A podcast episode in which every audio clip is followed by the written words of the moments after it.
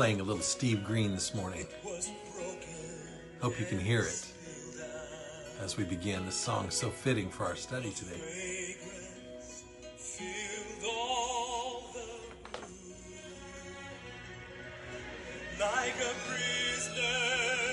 Incredible words.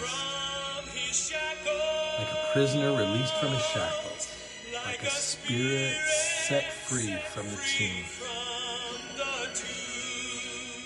Here's the key broken and spilled out. Good morning, Sylvia. Just been listening to this Broken and Spilled Out by Steve Green as I was preparing, had it in the background as I was preparing today's lesson. Uh, Chris Burrell, thanks for joining today. What a great blessing to have you here, brother. God bless you and your family. Uh, just, just uh, going to be looking at Luke chapter seven, part three, the last section today. The story of the woman who anointed Jesus' feet, and uh, just made my heart think of this song. So, listening to it as we begin here.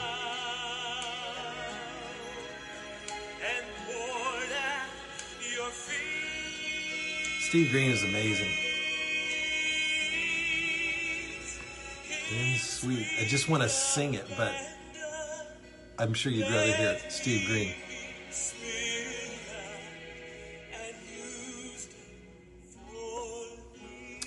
Wow, beautiful stuff there. Well, it goes on and on. This morning, uh, I want to uh, just just let you uh, invite you into that thought that uh, that whole storyline of uh, a plain village woman who broke a vial, an alabaster vial, and poured it all over Jesus' feet and anointed him out of love and repentance. We're going to talk about that. And uh, just in, in, as Steve Green said in that song, in sweet abandon. I like that phrase, in sweet abandon. Probably come back to that a little later. Um, hey, do you have a cup of coffee this morning? I have. Uh, to, this morning was a quick shop run for coffee right next to the office here. It's uh, so it's the Quick Shop Diamond Brew. They have good decaf, put a little bit of hazelnut in the top. Needed a little extra boost this morning. So if I look a little tired this morning, is because I am. we uh, brought my sweet wife Rhonda home, as most of you or many of you know, from the hospital yesterday. She had a total knee replacement on Monday, and uh, so she's home today. And uh, you know, the doctor said everything went great, but boy, it's it, I can't even imagine the pain that she is in. It is horrible. Everyone said it would be, and it is. And, uh, you know, we have uh, our first physical therapy outside appointment tomorrow morning. But it's just been uh, kind of a sleepless night trying to get her comfortable. And uh, so I'm, I'm breaking the cardiology rules and drinking a little caffeine this morning, which I do every now and then. Don't tell my cardiologist. Judith, thanks for watching. Um, Beverly, I think I saw your name there. Thanks for watching. So I want to ask you to continue to pray for Rhonda. She she is doing well, but you know has several weeks of, of difficulty ahead, and pray for that therapy, uh, rehab therapy. That is so important, uh, as we know. Um, so hey, if you got your cup of coffee, your cup of tea, or your uh, favorite drink, uh, open your Bibles to Luke chapter 7. And we're going to look at a passage this morning from verse 36 through verse 50, and that'll end the chapter of Luke 7. So this is part 3 of chapter 7. Great story. Just just one of the most vivid passages of scripture. Luke tells stories uh, almost like he's a painter. He, he he's just painting these word pictures and details for us. So we don't want to we don't want to rush through this. We want to hear the words of what Luke is saying, um, and and take take time to absorb it. It's it's a story. The thought of a woman anointing Jesus' feet is a story that is told in all four gospels, told differently though. Matthew, Mark, and John speak about it being in Bethany at uh, a Simon the leper's house. Uh, John actually says just doesn't say it's at Simon the leper's if I remember right, but because Martha is serving, we assume it's Lazarus' house. But Maybe not. Simon the leper's there. Um, but Luke tells it differently. Luke says this is at a Pharisee's house named Simon. Now, Simon is a very common name of the Hebrew people, so there's no need to try and force these all into one story. This is uh, this is actually something that could have been played out many times, um, and and we'll talk about how that is as we go on. So I think this is a separate story. Uh, hard to know which one exactly. Uh, I don't know which one Steve Green was thinking of when he wrote his song. The, the concept is there, though, of this alabaster jar or vial that gets broken and spilled out uh, in love of Jesus. So, hey, if you have your uh, prayer cards, pull it out, and let's always begin the study of God's Word with prayer and uh, asking the Lord to just open our eyes and and uh, especially to open my eyes. I mean, feel like I need some toothpicks here to stretch them open. But uh, if you don't have one, it is under photos there on the Brad Riley Ministries page that you're on. So go ahead and look at that. Um, I'm just remembering to do a few things here. Let me click. Uh, let me find my audio recording. I didn't bring my little audio device this morning. I left with a different work bag. And so I am going to do this QuickTime player and see if I can get that to work real quickly as we're going here. Um, cancel that. Just so in so moved by the music and getting ready that I forgot new audio record that I actually forgot to set up the audio. So I try to always keep them separate here. Looks like we're going. And yes, okay, good deal. Well, let's pray. Take out your scripture prayer. Let's pray. Illumine our hearts, O Master, lover of all humanity, with the pure light of your divine knowledge. Open the eyes of our hearts that we may understand your gospel teachings. Implant deep within us the fear of your blessed commandments, that through them we may conquer all carnal desires and may be transformed to live both thinking and doing the things that are pleasing to you. For you, O Lord, are the light of our souls and bodies, and unto you we give all glory and praise, together with our Father, who is from everlasting, and the all holy, good, and life creating Spirit, now and ever, and unto ages of ages. Amen. Amen. Thank you all for praying that. And uh, let's just look at the scripture this morning. Let's let's begin. I'm going to point out a few things along the way. This is kind of a long, it's kind of a long passage, a little longer than we usually deal with. But uh, I'll try and read it in its full breadth and, and just come back to it then. But look with me, will you, at the word of the Lord from Luke chapter 7, verse 36 through 50. One of the Pharisees asked to eat with him. And he went into the Pharisee's house and took his place at table. And behold, a woman of the city, who was a sinner, when she learned that he was at table in the Pharisee's house, brought an alabaster flask of ointment. And standing behind him at his feet, weeping, she began to wet his feet with her tears, and wiped them with the hair of her head, and kissed his feet, and anointed them with the ointment. Now, when the Pharisee who had invited him saw it, he said to himself, If this man were a prophet, he would have known who and what sort of woman this is who is touching him, for she is a sinner. And Jesus answering said to him, Simon, I have something to say to you. And he answered, What is it, teacher? Or rabbi in most versions. A certain creditor who had two debtors, one owed 500 denarii and the other 50. When they could not pay, he forgave them both. Now, which of them will love him more? Simon answered, The one, I suppose, to whom he forgave more. And he said to him, You have judged rightly. Then, ret- then turning toward the woman, he said to Simon, Do you see this woman? I entered your house, and you gave me no water for my feet. But she has wet my feet with her tears and wiped them with her hair.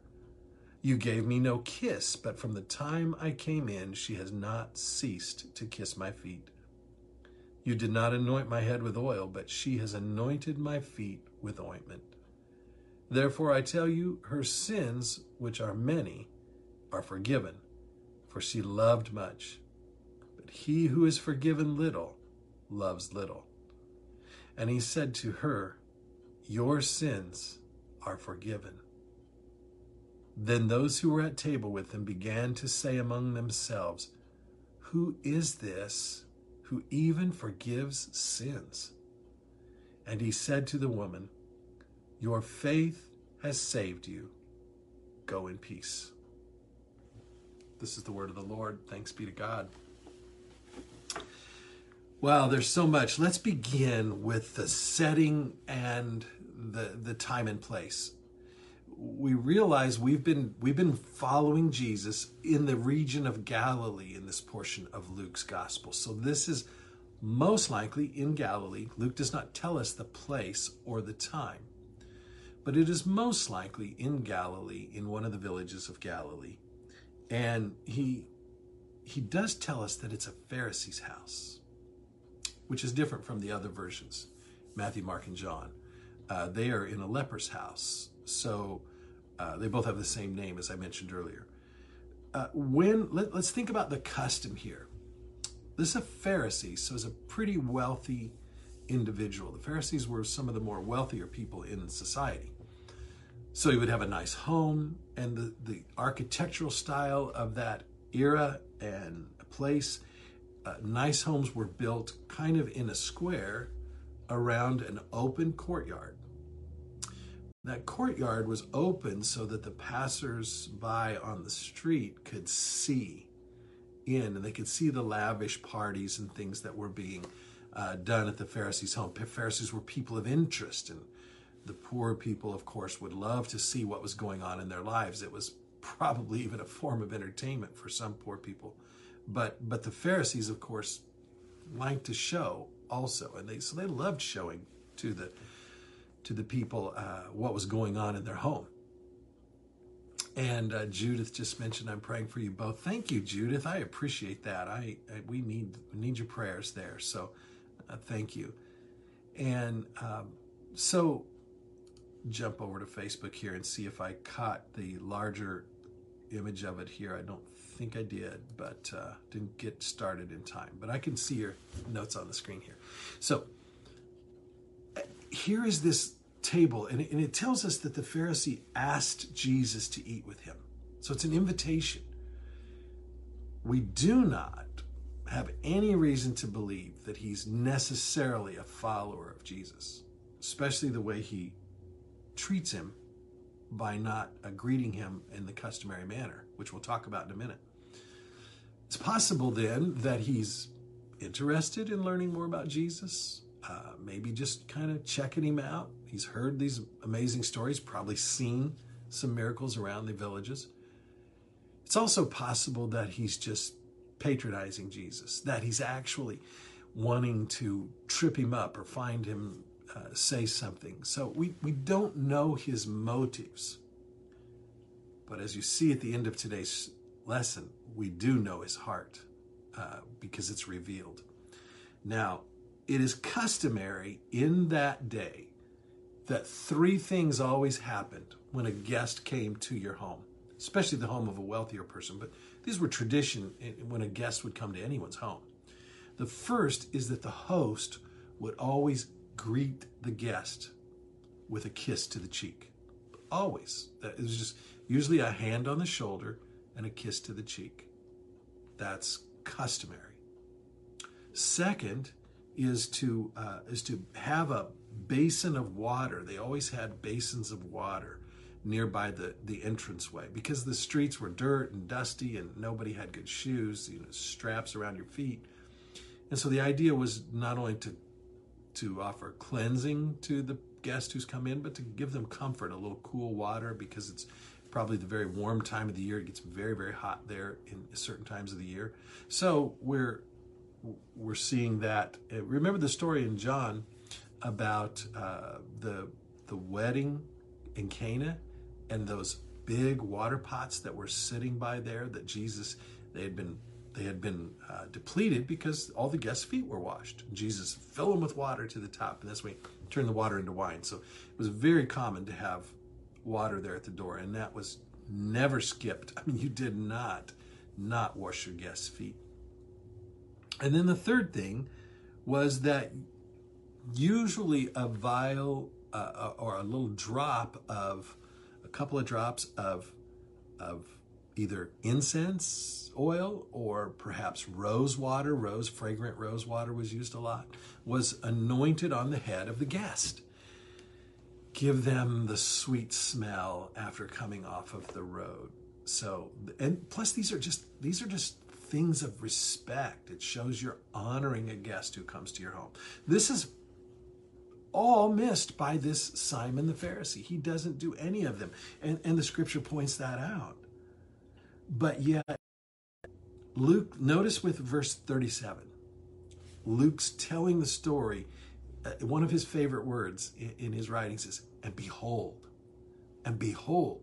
He wants us, the readers, to take notice. Oh, something's transitioning here, something's changing uh, drastically. And uh, a woman comes in. Now, it was not uncommon for people to come in. This is an open courtyard. He's throwing a big house party, a meal banquet party, and he wants people to come in and see his place. He wants people to come in. But typically, certain kinds of people didn't just wander in. Okay? So this is unusual. And it says right here, Luke wants us to know it was a woman who was a sinner. Most likely a prostitute. Doesn't say that, but most likely. Uh, this is there's there's just little clues along the way. This was considered of the sin. I mean, everyone's a sinner, right? But of all the sins that one could fall into, the idea of a prostitute, a woman who was not married, who was not uh, taking care of family or anything like that, who was actually a prostitute, this is the most scandalous sin in that society uh, that you could imagine. So here she comes in and she says, it says we need to notice a couple of things here. It says in verse 37 that she learned. And when she learned that he was at table in the Pharisee's house, at table means they're eating. And when she learned that they were at table in the Pharisee's house, now that word learned there, if we look that up in the Greek, that's a really important word. It's uh, epiginosko. Epiginosko. E P I G I N O S K O. We know nosko or gnosis is the Greek word for knowledge, to, to know something, to learn something. But epi, which means great or really big. So the idea when Luke says epiginosko, he's saying she sought this information out. She just didn't learn it. Somebody just didn't say, hey, you know, Jesus is over there at Simon's house. No, she's looking for him. This is Luke telling us she's looking for Jesus. She wants to know where Jesus is, and she finds him. And when she learns this, really learns it, she goes. Very important detail. Now, as she comes in, it says she's standing behind him at his feet. So picture the scene. The tables were very low to the ground, not like our tables. They were low to the ground. There were pillows on the floor. The guests would lean on their left elbow, okay? And they would sit at the table, you know, kind of leaning on this so that they could eat with their right. And because they're so low, their feet have to go somewhere, so their feet are behind them, kind of dangling out behind them. And, and this is happening all around the table. So, you know, in our modern context, somebody comes to a table, a dinner party, is going to anoint somebody's feet. Pretty hard to get to their feet. They're under the table. And that's not the case here. So when she walks up to Jesus, she walks right up to his feet. And, and as it says here, standing behind him at his feet, she begins weeping. She wet his feet with her tears. Not just a couple of drops. She's weeping. This is a this is a, a, full blown cry. Very important. We'll come back to that in a minute. and she's wetting his feet with her tears. And then she she she wipes them with her hair. Of course, women had long hair, but women of of uh, women of uh, who were married or who were of uh, good repute, let's use it that way, they would always wear their hair bound up. Okay, once a woman was married, she never let her hair down in public, but she obviously lets her hair down and uses her hair to begin wiping his feet, wiping the tears off of his feet. And and then it says that uh, she kissed his feet. It wasn't enough to just wash his feet. Okay, she probably noticed that they were dirty because Simon didn't offer the customary washing. And, and she sees her tears flowing down. She's wiping the dust and the dirt off with the tears. And then she kisses his feet. Wow. That is a sign of ultimate, if none of this rest of us was, and it was, as a sign of ultimate humility and reverence. She kisses his feet. And then, if all that wasn't enough, it says she takes some ointment and anoints them because she brought in, look in verse 37, it said she brought with her a flask of ointment. Now, we don't know if she's carrying a flask or if she's maybe wearing one around her neck. Women sometimes very commonly wore a vial of alabaster, uh, made of alabaster, and with that perfume, and that would be uh, used for sweet smelling and things. That was not an uncommon thing to wear around the neck for a woman, especially, of course, a, a woman in this case who is a sinner or a prostitute who's probably using uh, that fragrance a lot. But the idea is this is an ointment. Now we, we notice in uh, smelling, beautiful smelling incense and ointments. Uh, the other scriptures, the other gospels talk about a nard and this uh, this flask full being very costly. So it probably was very costly, and to her, it was probably the most costly thing that she had. This precious jar. I mean, people didn't earn money to just keep perfume around. I mean, it was for usually in most families, perfume was used for, like I said, a drop at the door on your guest's head, but it was often used, of course, for anointing the bodies that were about to be buried. We know that in the other three gospels that, that are a similar type story here, Jesus actually says that when the people are repulsed or his followers are repulsed uh, by this, they you know the money could have been used. They said to pay the buy something for the poor, and, and Jesus says no, she's preparing me for my burial. He doesn't say that in this story. Again, I think this is a different story. It clearly is set up by Luke as a different story. So uh, with this alabaster jar she opens it, breaks it, whatever she has to do. It doesn't say that she breaks it, but she just takes it and she anoints his feet with oil, sweet smelling ointment. Now, this causes a reaction in our guest. This is how we know that our guest is not really a sincere follower of Jesus. He says to himself, so he's mumbling under his breath, but it's obviously audible. And he, he says to himself, you know, if this guy was a real rabbi teacher like he says he is, a great prophet even, he'd know who this was because women didn't touch men in public and if they weren't married at all. That was really the custom. That was important. It never would a woman just go up and touch a man and and and, and caress him or anything like that.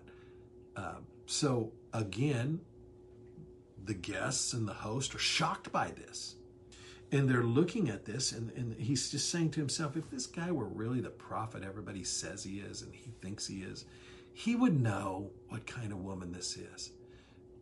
Never would a woman touch a man and especially never a sinner because that would make him unclean. So there's this real mindset of self-righteousness that we see in this simon the pharisee. And uh, Jesus responds. He's not even asking Jesus a question. He just says he's, Luke says he's kind of talking to himself here. But Jesus hears him. And so Jesus says, You know, I've got something to say to you. This is where we learn his name is Simon. In the beginning, it just says he's a Pharisee. Simon, I've got something to say to you. Simon at least gives him the respect of calling him rabbi. He does say, so he's it's not like totally, uh, you know, completely uh, rude and, and, and evil in his approach to Jesus here. He did invite him to dinner, didn't customarily welcome him, so that was a affront to uh, his being a good host. But he does say, What is it, rabbi, or what is it, teacher? So he's giving him a little bit of respect there. And Jesus begins to tell a story, a little parable that Jesus spins out for him, and it's very, very important. This is going to set up this whole story. He says to him, You know, there's a certain uh, creditor, a man who has two people who owe him money. They're, they're in his debt.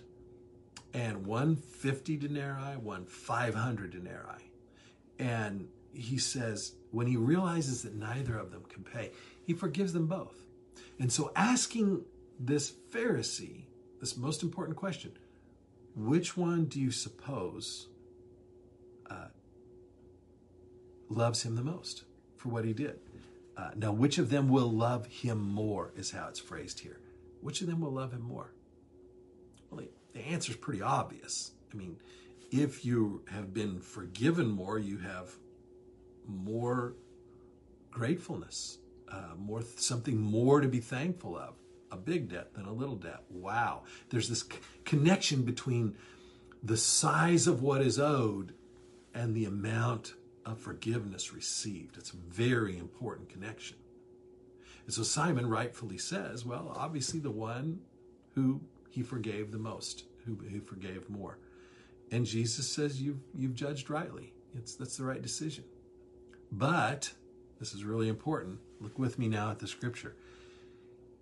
It says, then turning to the woman, he speaks to Simon. Okay? Turning to the woman, he's looking this sweet woman in the maybe in the face. It doesn't say he's looking her in the face. You know, she she's constantly wiping and anointing, but she knows they're talking about her. So maybe he says, he says to him, Simon, he says, Do you see this woman? I entered your house. You gave me no water for my feet.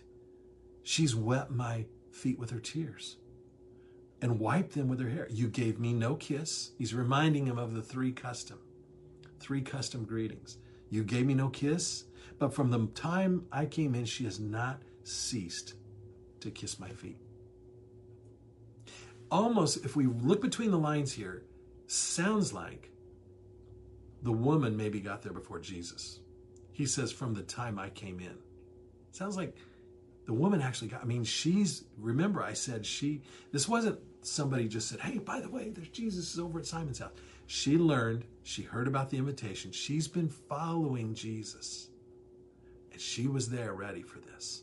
This wasn't just a haphazard thing. And then he says, She has not stopped kissing my feet from the time I came in. You did not anoint my head with oil, but she has anointed my feet with this precious ointment. Therefore, I tell you, he says to Simon, he's looking at her. I love this. He's looking. She has to be looking at him. I mean, it doesn't say she is, but she's got to be looking at him. He's talking about her, and and can can you just picture the poignancy of Jesus looking into this woman's eyes? That's the way I want to think about it. Okay, he's looking into her eyes, and he's saying to Simon, he's saying, "Therefore I tell you, Simon. Therefore I tell you." her sins, which are many, are forgiven. For she loved much, but he who is forgiven little loves little. Wow, this is huge. This is a big, a, big point that we must grasp when we think about our own lives and we think about this. Now, Let's look at another Greek word here. We talked about how the epiginosko, how she really sought him out. And I see Sue is watching. Thank you for joining us, Sue. Good to have you with us. There's another word here. This word that Jesus uses, of kissing feet, okay? And Luke used it earlier when he talked about her description. And he puts this word in Jesus' uh, vocabulary here. He says, Jesus said, She doesn't stop kissing my feet. The word here used is kataphileo. Kataphileo, K A T A P H I L E O. Now, you know, phileo means love, a brotherly love, you know, brotherly, sisterly type of love, not an agape, godly love. Um, but it, it, can mean everything from a fondness to a true love of my brother, that sort of thing. But but kata phileo, by adding that kata there, he is saying this is a strong love. He's saying she loves me fervently. I mean, this is why we know it's just not one or two tears dropping. I mean, it's continual. This woman is broken to her core by her own sin and in the presence of her Savior, having seen all that He's done, she's totally repentant. I want you to think about this. She's probably been hearing Jesus' sermons. She's probably been seeing Jesus do miracles. Maybe I'm, I'm thinking she's definitely heard Jesus' words that said, like in Matthew chapter 11, in, in verses 28 to 30, where he says, Come unto me, all who are heavy laden, who are burdened, and I will give you peace. Take my yoke, for my yoke is light. My burden is easy. And I will give you peace. This woman, outcast in society,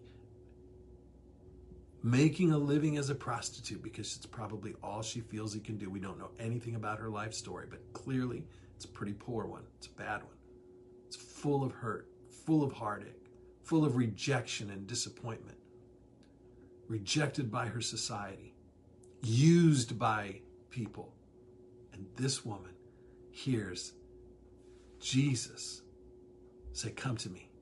Well, that's exactly what she did. She said, she's believing. We know she believes Jesus.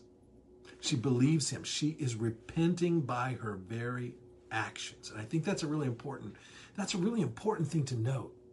We can say we believe in Jesus all day long. But unless our actions really show that we are repentant, it, it means nothing. It's just words. John says it in his first epistle Brothers and sisters, let us not just love with words, but with actions and deeds. So for her to risk embarrassment, walk into a Pharisee's house, which was unheard of, she wasn't supposed to be in there as a sinful woman, and in front of everybody pour out her life savings, probably. This, this important, beautiful vial of an oil or anointment. Ointment. She anoints the feet of the Savior as a way of saying, I am I am poor, I am miserable, I am wretched, I'm a sinner. And and can you imagine what she's what she's thinking when she hears Jesus? And this is why I think she looks into his face when he's he's talking to Simon, but he's looking at her and says, This woman's sins are many. And she's like, wow, I know they are.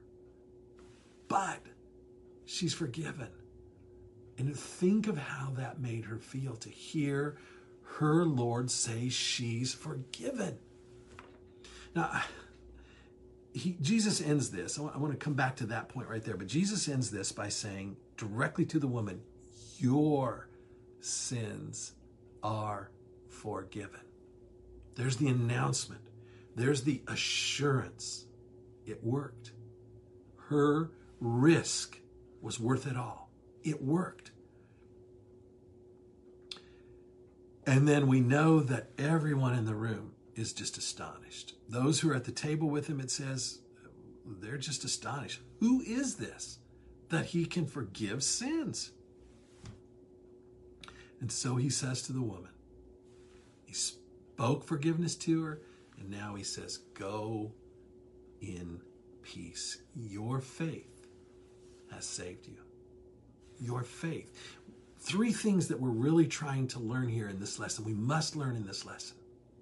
One, there's no salvation without faith.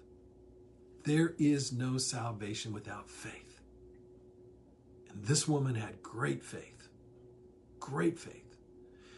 But great faith issues into action.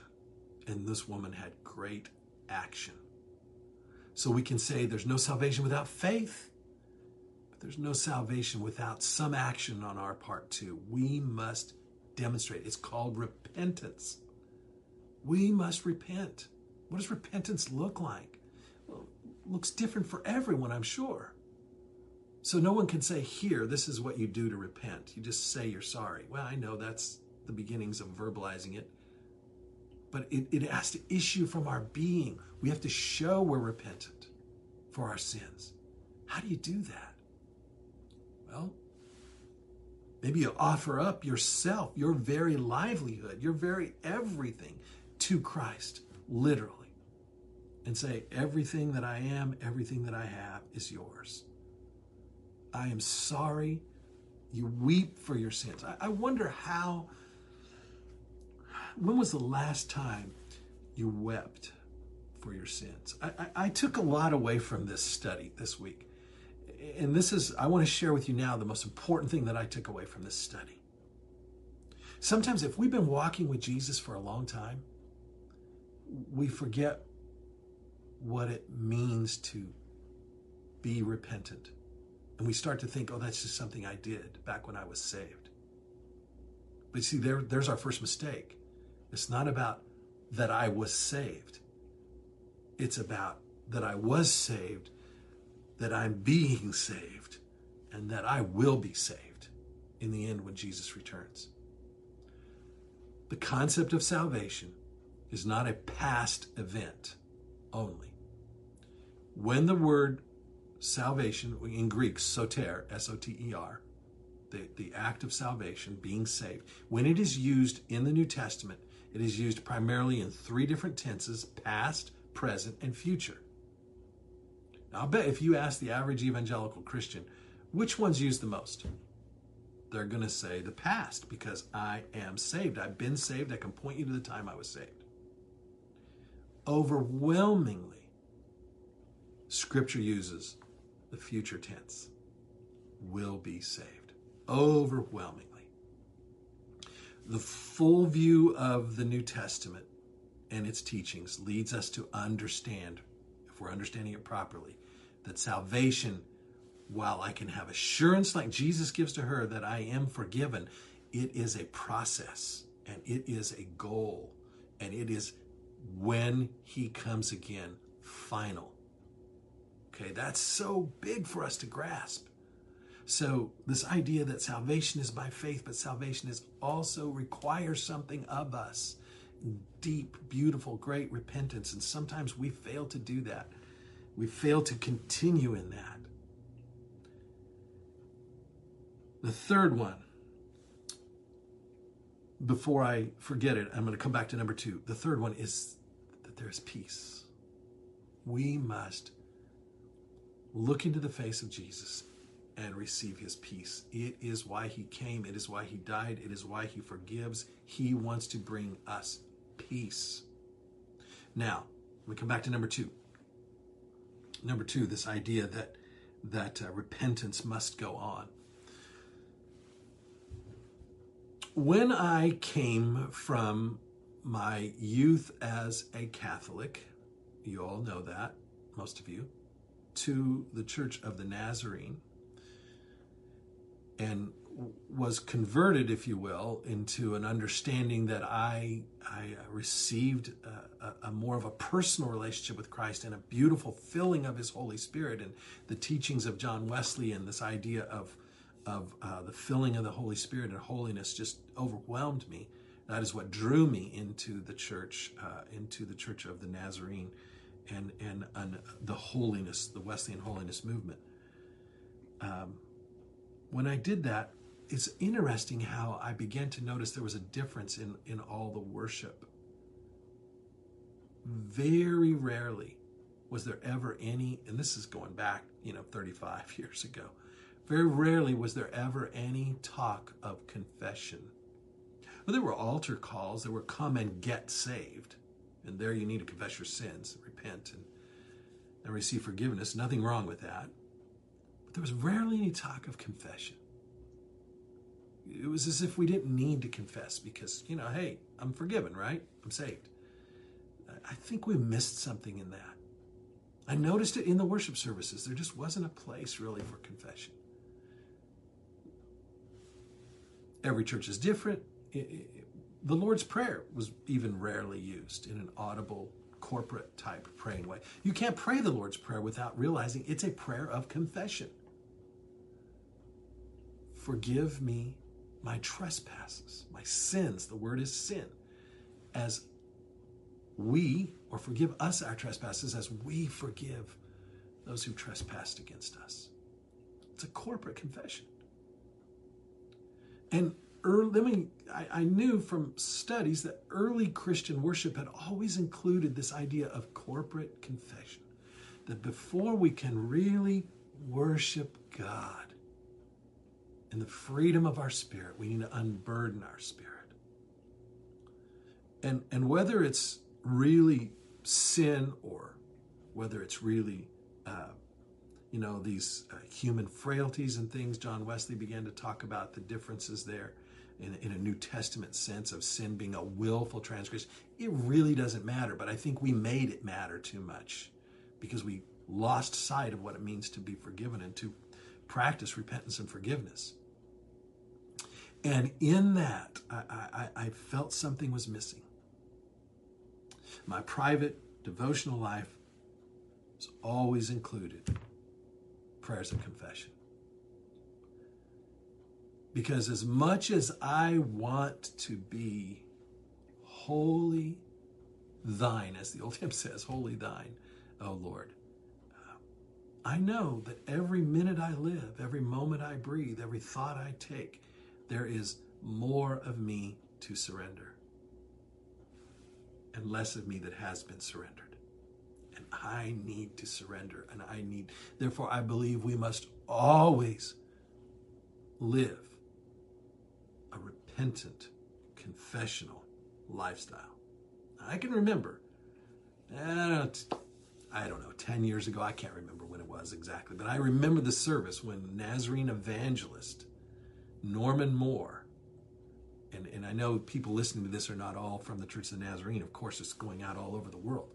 But there was an evangelist who a traveling evangelist who came and preached a series of messages in a revival service and his his one was called that we must live a confessional lifestyle. And he even said it. He said i know what i'm saying is controversial because some of y'all think you don't need to confess anymore. Wow. He said it. And he was right on and i was back there going amen I need I need to confess. So, you know, I I hope I'm talking to no one that thinks that way. I, I hope everyone I'm everyone listening to this Bible study today thinks, you know, I, hey, I live a confessional lifestyle, realize my sinfulness and, and everything.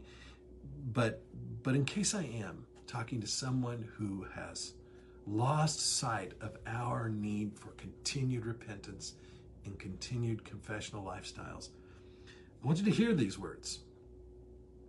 The Apostle Paul, the great apostle, wrote two thirds of the New Testament, said these words to his son in the faith, Timothy, in 2 Timothy 1 15. He confesses that he is the chief of sinners. He feels that he's chief of sinners. Okay, now we're not to take from that that the Apostle Paul is out living a double lifestyle and he's intentionally committing sin. It's an understanding that he is less than the holiness of God. It's called humility. Okay, and and by that same token, these are the words I'm going to give you now of Saint Francis of Assisi. Coffee break here. Mm. St. Francis of Assisi said this, 12th century, somewhere around there. Um, if I can read my own writing as I wrote the quote down. Nowhere is there a more wretched sinner more miserable than I. St. Francis said that. Man who devoted his, gave up the wealth of the world of his family and devoted his life to the gospel, to the itinerant preaching and teaching of the gospel, reaching out to the poor, said, Nowhere is there a more wretched, more miserable sinner than I. And that leads me to this thought. And it's not original with me, I've read it somewhere. That the greatest sin is to be, you know, it says scripturally that the, the greatest sin, the unforgivable sin, is blasphemy, say there is no God. But I think in this context, hear me out, the greatest sin is to be conscious of no sin. Think that through with me. The greatest sin of our life is to be conscious of no sin in our life. I don't want to ever get to that state of consciousness where I think I have no sin of any shape or form, or if you want to get technical, definition. Okay? I don't think we have to lose our holiness because of admitting that, that we have a sinful heart, praying something like, you know, um, I'm a lost sheep. You know, I've erred, we, we've erred and strayed from thy ways like lost sheep, or I've sinned every day in thought, word, and deed. There's a lot of uh, a lot of Wesleyan scholars that do not like that phrase of sin every day in thought, word, and deed. But yet, think back on your life. Think back on what you just thought about. Think back on what you just did or didn't do. Okay? Our deeds are also our omitted deeds. We do. We're, we're sinners saved by grace. Saved by grace if we've truly given our, our heart and our life, as this woman did, our act of repentance. Um, so, how does all this? I need to wind it up here because I've got to go to work uh, this morning at noon. And, and so I, I just want to finish with this thought. We are a holiness people. Okay, whether you're I don't care what denomination you belong to, you should be a holiness people. We're to pursue holiness, without which the book of Hebrews says no one can see God. Jesus said, Blessed are the pure in heart, for they shall see God. The Bible from the beginning to the end says, Leviticus and in Peter, it, it says, Be holy, even as I am holy, says the Lord our God. We're to be people of holiness. But when we think we have become so holy, that we don't or can't sin, we're, we're so far from holiness, it, it isn't even funny. Look back at the look at St. Francis, the greatest saints of the ages. If you go back and read their memoirs, read their works, look at their lives, these were great holy people, and they were conscious of their sinfulness I think it was St. Bernard of Clairvaux. Similar time period as St. Francis, actually. Contemporaries. I think he's the one that said the sins of our lives that offend God the most are not the big ones, it's the little ones. We think, wow, the ones that would offend him the most being the prostitute or immoral or murder. I, you know, just let our mind run with wild big sins. I said, No. I think the sins that offend our God the most are the little ones. Because you see, the little ones, we don't bother to confess. We don't even, if we're not careful, we don't even notice them. Because why? We take the grace of God for granted. This woman did not take the grace of God for granted. She yearned for that grace and she received that grace because she loved lavishly. And the whole point of Jesus' parable that he tells to Simon the Pharisee is that there isn't much forgiveness unless there's much love. Whoever loves little is forgiven little because you just don't know how to confess it. Love of God with all your heart, with all your soul, with all your mind, with all your strength and you are forgiven much. and you receive great grace. And like this woman, can turn and look straight into the face of Jesus and hear him say, You are forgiven because of his death on the cross, because of his resurrection power. You are forgiven. Now go in peace. Don't go in peace and forget that you're a sinner. Go in peace. Go in peace. Stay humble. Be a person of prayer. Seek holiness. Seek holiness like this woman sought out Jesus. Wow, there's so much more we could say. Uh, there's a lot of mer- metaphorical meanings here that I didn't have time to go over with you about the, you know, the woman represents the world and the Gentiles, and Simon represents the, the Jews that reject Jesus, and, and the feet. Why the feet? I love this, the feet. Uh, the others all are anointing of the head, but this story is about the feet. The feet represent the gospel going forth into the world, you know. It says, in, I believe in the book of Romans, doesn't say that how beautiful are the feet of him who brings good news. How will they know unless someone is sent? So there's so much more to this story, but we'll move on to chapter 8 next week. Okay, chapter 8. I really want to thank you for joining me today. It's just been so good to be with you. Uh, keep praying for my wife Rhonda's recovery and rehab time. And uh, God bless you. Let me pray for you as we close today. Dear Heavenly Father, would you look into each of our hearts and would you help us to be truly repentant, to recognize our sinfulness wherever, however, whenever it exists, and to live lives that are totally surrendered, totally pursuing holiness, totally within the grip of your grace. So bless us now with the beautiful forgiveness as Jesus spoke it to that woman that day. Let us all hear it in our hearts today. And let us rise from this place and go and be healed and be whole and be loving and be forgiving of others. For we have been forgiven much. We ask this now in the strong name of the Lord Jesus Christ, who lives with you, Father, and the Holy Spirit as one God, now and forever and unto the ages of ages.